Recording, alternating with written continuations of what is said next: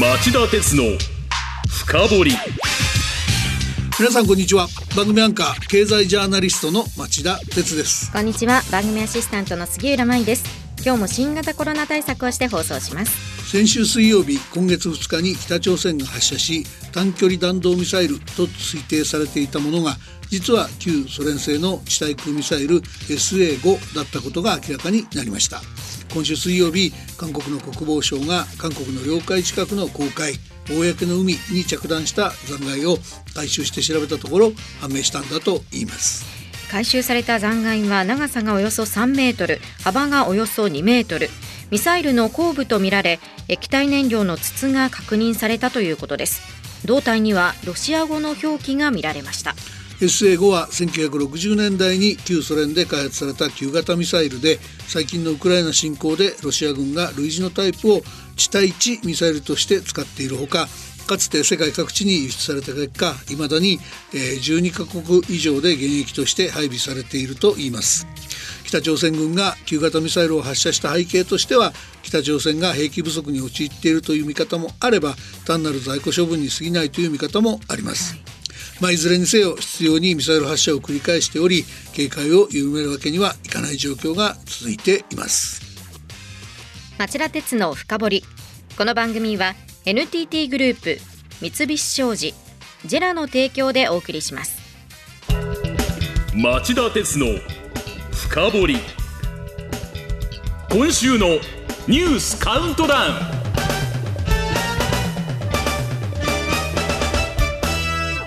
はい、えー、ここからはニュースカウントダウンのコーナーです。5位のニュースから始めましょう。台湾の有事に備えトヨタや NTT など8社が出資し国策半導体製造会社ラピダスを設立。ラピダスの名前の由来はラテン語の早いです。自動運転や AI 人工知能スマートシティなどの大量データを瞬時に処理する次世代の半導体を開発製造することが設立の目的で研究開発部門は日本政府とアメリカ政府が合意している両国の協力の具体的な受け皿となる予定です。国内の8社が出資して設立したことを今日午前西村経済産業大臣が正式に発表しました。内田さんこれは画期的な会社ができるということなんでしょうか？まあそうなってほしいって話ですね、はい、あの先端半導体の分野では日本は大きく出遅れています TSMC など台湾が台湾勢がリードしており日本勢は一世代ほど遅れた製品の生産を目指している段階で、えー、万が一台湾有事があれば調達が難しくなる懸念が出ていました、はい、えー、アメリカも同じような問題を抱えており、えー、これがまあ今回のラピダス設立の背景になっていると見られますがえー、そういう意味で重要な戦略会社ではあるんですが、一方でその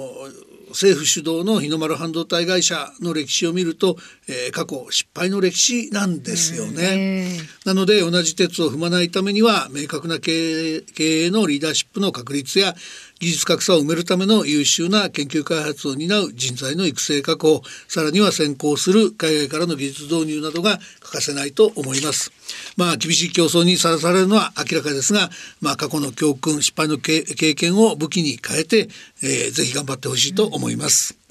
4位のニュースはこれです。今週日曜日から来週金曜日まで開催中の COP27 第27回国連気候変動枠組条約締約国会議。火曜までに首脳級会合が終わり議長国エジプトが行動計画案を公表。公表された開催地にちなんだシャルムエルシェイク適用アジェンダにはフードロスの半減海岸線の侵食を防ぐマングローブの林の1500万ヘクタールの保全などの数値目標が盛り込まれました。ただ実現のためには年間で最大3000億ドル。日本円にして43兆6000億円が必要とされており先進国がどこまで資金の拠出を拡大できるのかが課題となります。えー、COP27 の大きな焦点は2つあります、はい、えー、この行動目標にも盛り込まれましたが1つ目は先進国から途上国への資金支援の問題です。すでに表明されていながら履行が遅れている分の早期実現だけでは足りなくてさらなる積み増しもしないと途上国の不満を解消して、えー、協力を取り付けるのが難しい状況にあります、はい、で2つ目は国連の気候変動枠組条約の事務局が、えー、行った分析であります。現在各国が公約している対策だけでは今世紀末までに地球の平均気温がおよそ2.5度上昇する見通しで国連の目標である1.5度以内の上昇に抑えることは難しいとされているんです。最大の排出国である中国などの新興国だけでなく各国から一段の努力の表明を取り付けられるかが重要なポイントになっていると言えるでしょう。まあ、どちらも本当に難しい問題ですよね。そうですね。まあ残された会期はあと1週間です。来週火曜日からの閣僚級会合で実効性のある合意ができるのか、ロシアのウクライナ侵攻で天然ガスの供給不足と価格高騰が起きている中でカーボンニュートラルの推進は容易なことではありません。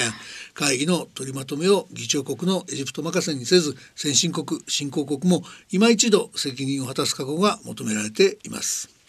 では次に進みましょう。3位のニュースはこれです。水曜日ロシアの国防省がウクライナのドニエプル川西岸からの撤退を命令。ロシアのショイグ国防相は国営テレビに出演。軍事侵攻を指揮するスロビキン司令官に対し軍撤退に着手し兵員や武器などを安全に川の向こう東岸に移動させるすべての措置を講じるよう命じたということです。クライナ軍は西側諸国の支援を背景に9月中旬に東部ハリコフ州で多くの集落の奪還に成功したのに続き10月下旬以降はヘルソン州でも占領された地域を回復したと発表。反転攻勢をかけてきました、はい、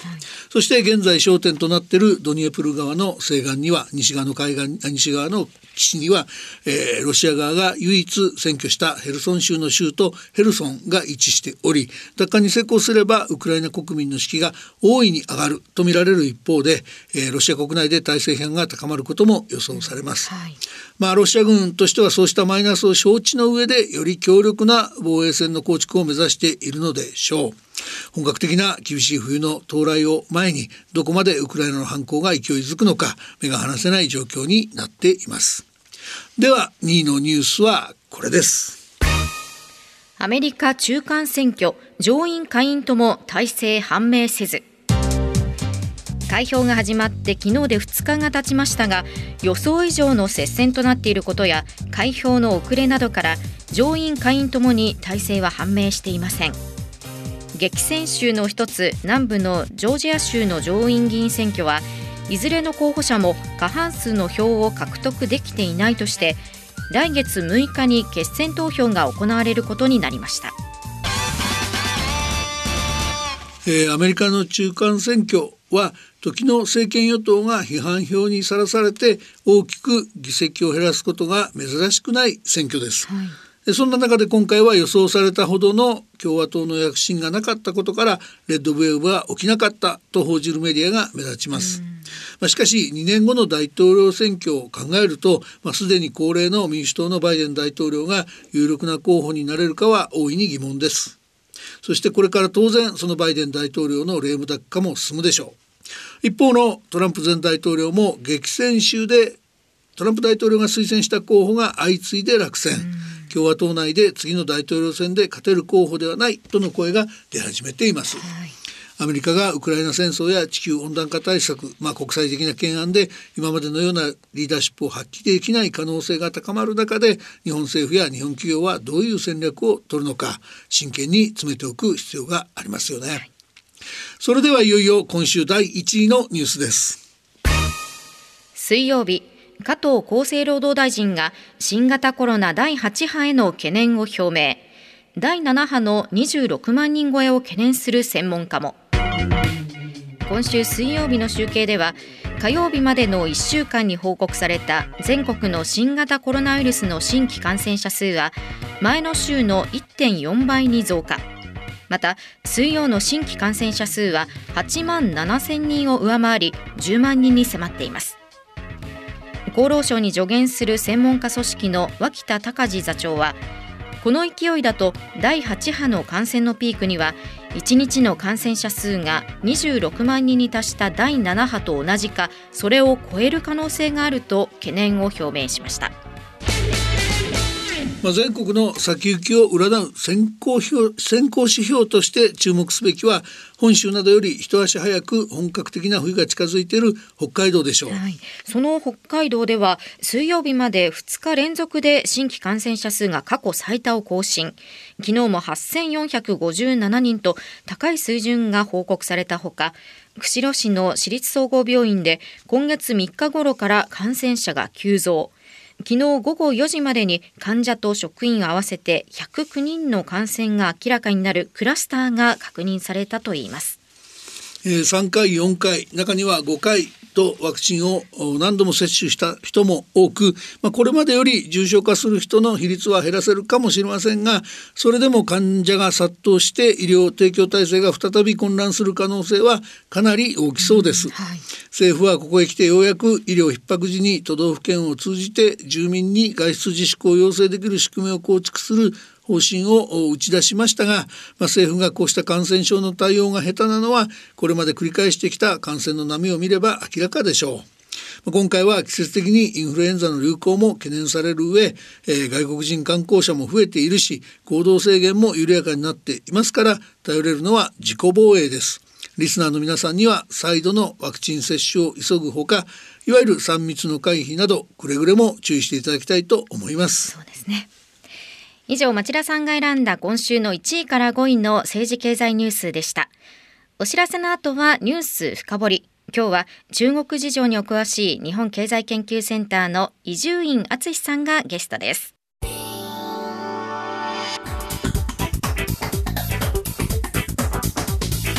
今日の深掘り。はい、えー、さてここからは、えー、ニュース深掘り。今日のテーマは来週の G20 サミットで3期目の外交デビューを目論む中国の習国家主席の腹の内。今日は中国問題にお詳しい日本経済研究センター首席研究員の伊集院敦さんをゲストにお呼びしています。伊集院さんよろしくお願いします。よろしくお願いします。よろしくお願いします。それでは伊集院さんのプロフィールをご紹介します伊集院さんは1985年に日本経済新聞社に入社。ソウル支局長や政治部デスク中国総局長などを経て現在は日本経済研究センターの首席研究員をされています。はい、えー、なぜ今日このテーマを選んだかちょっとその背景をご説明しておきます、はい、中国の習近平国家主席がまあそれまでの方針を一転して来週か水の両日インドネシアのバリ島で開催される G20 サミット20カ国地域首脳会議に出席することが明らかになりました。しかもその前日、えー、アメリカのバイデン大統領と首脳会議を行うとホワイトハウスが発表しています、はい、えー、習主席は先月5年に一度の中国中国共産党大会を経て異例の3期目入りを果たしたばかりで G20 や米中首脳会議をこの3期目の外交の、まあ、スタートの場として選んだ形とも言えるでしょう、一方ロシアのプーチン大統領は当初から言われた通り G20 サミットへの対面での出席を見送り代理としてラブロフ外相を送ることが明らかにされています。プーチン氏と違いあえて G20 の対面での出席や米中首脳会談に臨むと決めた習主席の頭の中には一体何があるんでしょうか。まあ、一方で、えー、今年2月のロシア軍のウクライナ侵攻以来 G20 は首脳級や閣僚級の会合で共同宣言すら出せない状況が続いてきました、はい、まあ、いくつかありますけども特にウクライナを支援する西側先進国や民主主義国の陣営とロシアを支持する新興国の対立が激化したことが大きな原因でした。習中国国家主席の出席はこうした状況にどのような影響を与えるのかも注目せざるを得ない点となっています。そうですね。なので伊集院さんに伺おうということです、はい、それでは早速目伺わせていただきます、はい、えー、習近平主席3期目入りを果たした、えー、この体制人事制度等々から伺える特色っていうのは何でしょうか？はい、あの今度の党大会でですねその習近平体制、まあ、その人事まあ政策の両面でですねあのこう強化されたというようなことだと思います。あのまあ、人事についてはですねあの中国共産党の慣例を破ってですねあの総書記、まあ、3期目にまあ入っただけではなくてですね、えー、ここまでやるのかと言われるほどですね、うん、その自身の人脈で、えー、まあ党の最高指導部の人事を固めたのはあの報道の通りですよね。強でしたね、えーで政策の面でもですねあの中国式の現代化というフレーズを前面に出してきてましてこれはその格差是正ですとかねその共同富裕という、まあ、これもキーワードなんですけれども、はい、要するにアメリカ式西側式とは違う形で現代化強国を目指すんだというようなことですね。うん、ですので、まあ、この目標に向けて共産党による、まあ、一党の支配の維持強化に努めてですね自国の安全をまあ重視してそして日がアメリカ等のですね中国包囲網に対抗していくというようなまあ姿勢を前面に出したわけですね。うんえーと、習近平、え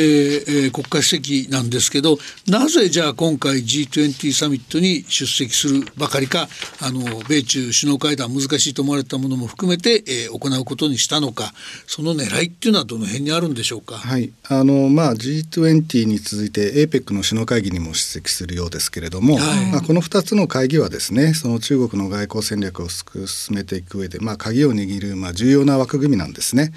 あの実は、まあ、習近平総書記に限らずその前任の胡錦涛総書記もそうでしたけれども、まあ、例年この2つの会議にはあの参加してます、うん、まあ、なぜかと言いますとね G20 というのはその日米などの G20 あの G7 のといったまあ先進国に加えてですね、まあ、中国を含めた新興国がまあ加わってるわけですね、はい、そしてまあ APEC はまあアジアの周辺国のリーダーが集うというようなことですので、うん、まあ、そういった参加国との交流を深めると深めてるとともにですねその中国の存在感をまあアピールできる場なんですね。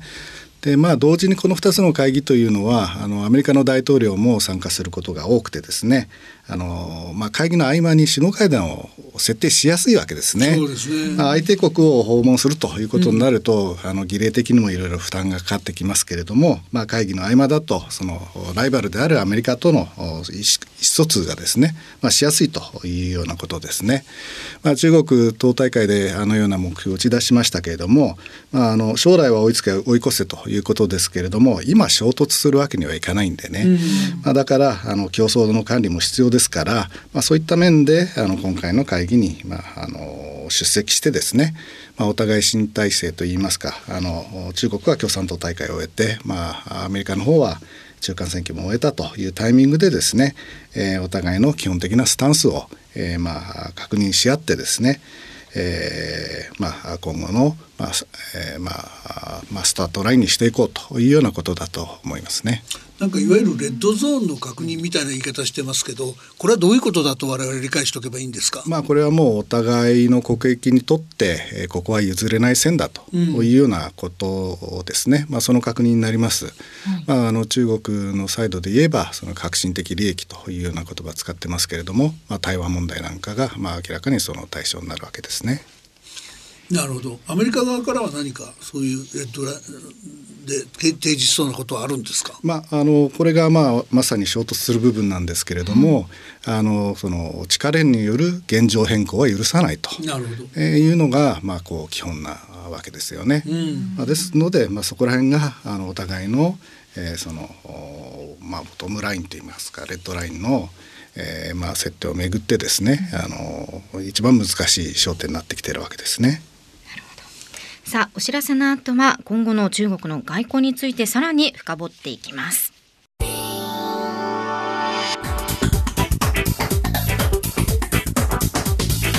今日の深掘今日のニュース深掘りは来週の G20 サミットで3期目の外交デビューを目論む中国の習国家主席の腹の内と題して日本経済研究センターの首席研究員伊集院敦さんをゲストにお迎えしています。はい、えー、3期目の集大成、えー、の集大成の、えー、外交戦略の特色先ほど台湾問題が少し出ましたけど継続するものもあればなんか強化するものもあるのかと思いますがそのあたりいかがでしょうか？はい、あのまあ3期目の外交戦略というのはあの、まあ、この党大会で決められた、まあ、国家としての目標ですよね。あの現代化強国を目指していくというのを、まあ、具体化するために実現するために外交面でどうするかということなわけですけれども、はい、まあ、そのご指摘のその台湾問題も含めますとねやはりあの、まあ、これまでと同様ですね、まあ、中国は一つであるというようなことでですね、まあ、台湾は台湾であの外交を展開しているわけですけれどもそういった台湾のその独自の外交空間というのをですねその狭めていくような工作というのを、まあ、世界的な規模でまず展開すると。いうことだと思いますね。そしてこの最大の焦点である台湾問題なんですけれども、これはその中台のですね、まあ、あの海峡を挟んだ両岸の関係ということでもあるわけですけれども、まあ、近年はアメリカの要素といいますかその米中関係のその要素が拡大してきているというのが特色なわけですね。ですのでここそのアメリカを睨んでどう対処するかというようなのがあのポイントになってくるわけです。うんですので、まあ、具体的な方法としてはですねあの先ほどなぜ G20 や APEC に参加するのかというお話ししましたけれども、まあ、そこも関連してくるわけですね。こういった場を使って、まあ、まず中国としては周辺国をこう固めるということですよね。はい、まあ、APEC ですとか、まあ、例えば FTA だとあの東アジアの経済連携構想で RCEP といったものがありますけれども、うん、まあ、こういったものをこう深めていくとかねあと中央アジアとの関係だとあの上海協力機構とか、まあ、そういう枠組みもあるわけですね。あとまああの途上国との関係で言いますとねこれあのこの間の党大会のその習近平、総書記の演説の中にもあったんですけれども、うん、そのグローバル発展イニシアチブ、はい、あるいはグローバル安全イニシアチブという、まああのえー、プランがありましてね、うん、これはそのあまりその西側の先進国が言うような価値観にとらわれずにですねその発展やあるいは安全のためにですね協力ウィンウィンの関係を築いていこうというそのイニシアチブなんですね。ですからこういうのをあの掲げながら途上国との関係をこう深めていくということですね。でまあ3つ目がアメリカの包囲網を打ち破っていくということです。あのまあ、実はこの今度のあの外遊が習近平3期目のあの外交デビューということではなくて、うん、実は党大会終わった後にもうすでに外国からお客さんを招いて外交を始めてるわけですね。そうですね。ドイツの首相さんなんです。ね、でその一人がドイツのあの首相だったわけですけれども、うん、まあこれはそのアメリカを中心とするそういった包囲網を打ち破っていくと。ということですね、まあ、その一環でもあるというようなことなわけです。ですので、まあ、こういったその周辺国を固める、えー、途上国国との関係を深める、えー、そしてアメリカ主導のその包囲網を打ち破っていくと。まあ、こういった手法がですね戦術戦術的にはですね進められると思いますね。最後の質問になりますがそういった中でまあ日本日本経済日本企業などへの影響はどうなのかあるいはこちらの対応はどうしていくべきなのかお願いできますか？はいあのこういった外交戦略対外戦略で中国が出てくるとなるとですね、まあ、当然その隣国である日本は大きな影響を受けるわけですけれども、まあ、これはあの企業も含めて、まあ、リスクとチャンスの両面ですよね。あのまあ、中国がその西側との調和よりもその独自性を強めてですねアメリカとの関係対立が深まっていくというと、まあまあ、まさにこれリスクが大きくなるということでうん、でこれはもう具体的に言うとその尖閣や東シナ海の問題もあるでしょうし、うん、あとまあ台湾有事ですよね、まあ、こうなった時にはこれ台湾有事イコール日本有事だというようなことでその法人の保護ですとかね、まあ、シーレーンの確保も含めた対策っていうのが必要になってきますし、まあ、それだけじゃなくて対立深まるとその経済分野もですね経済安保ということで、まあ、ハイテク規制輸出管理、えー、技術管理、まあ、こういったものがこう重要になってくるわけですよね。えー、まあ、反面リスクだけではなくてですねその中国がそのアメリカを睨んだ周辺、えー、国との関係強化ということになってきますと、まあ、そういったそのアプローチにですねどのようにこう対応していくのかといったものもあの重要になってくると思いますね。はい、例えばまあ TPP の加盟申請なんてそうだとそのうちの一つだと思いますけれども。うんアメリカ抜けたところに入ってこようとするわけで、うん、まあ、こういったことはまあいわば一つチャンスと捉えてですね、まあ、中国の基本戦略がなかなか変えていくのは難しいでしょうけれどもその行いをねこう修正させていくためのですねあのまあ交渉の機会にはなっていったりするかもしれませんよね。そうですね。あっという間にお時間となりました。ジ、うん、さん今日は貴重なお話どうもありがとうございました。ありがとうございました。まだ聞きたいこといっぱいあったんで、またぜひいらしてください。はい、よろしくお願いします。ありがとうございました。以上今日のニュース深掘りでした。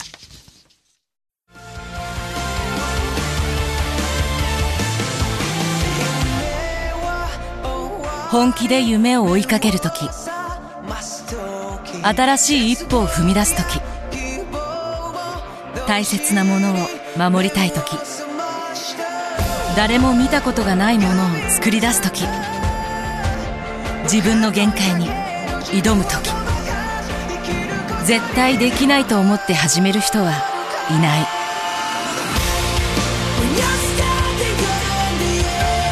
絶対なんて誰が決めた？CO2 が出ない日を作る。ジェラは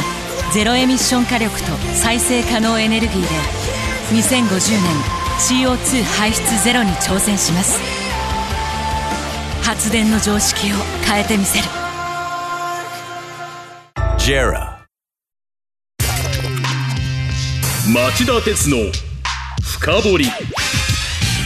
この番組は NTT グループ三菱商事ジェラの提供でお送りしました。えー、番組では紹介しきれませんでしたがアメリカ東部時間の昨日発表されたアメリカの CPI 消費者物価指数が、えー、の上昇率が予想より鈍ったことから円が一時140円台とニューヨーク外国為替市場で円高が進むニュースもありました、うん、まあ、伊集院さんにお話しいただいた中国あるいはロシアのウクライナ侵攻を含めて経済も、えー、激動を続けていますよね。そうですね町田鉄の深掘り。来週金曜午後4時に再びお耳にかかりましょう。さようなら。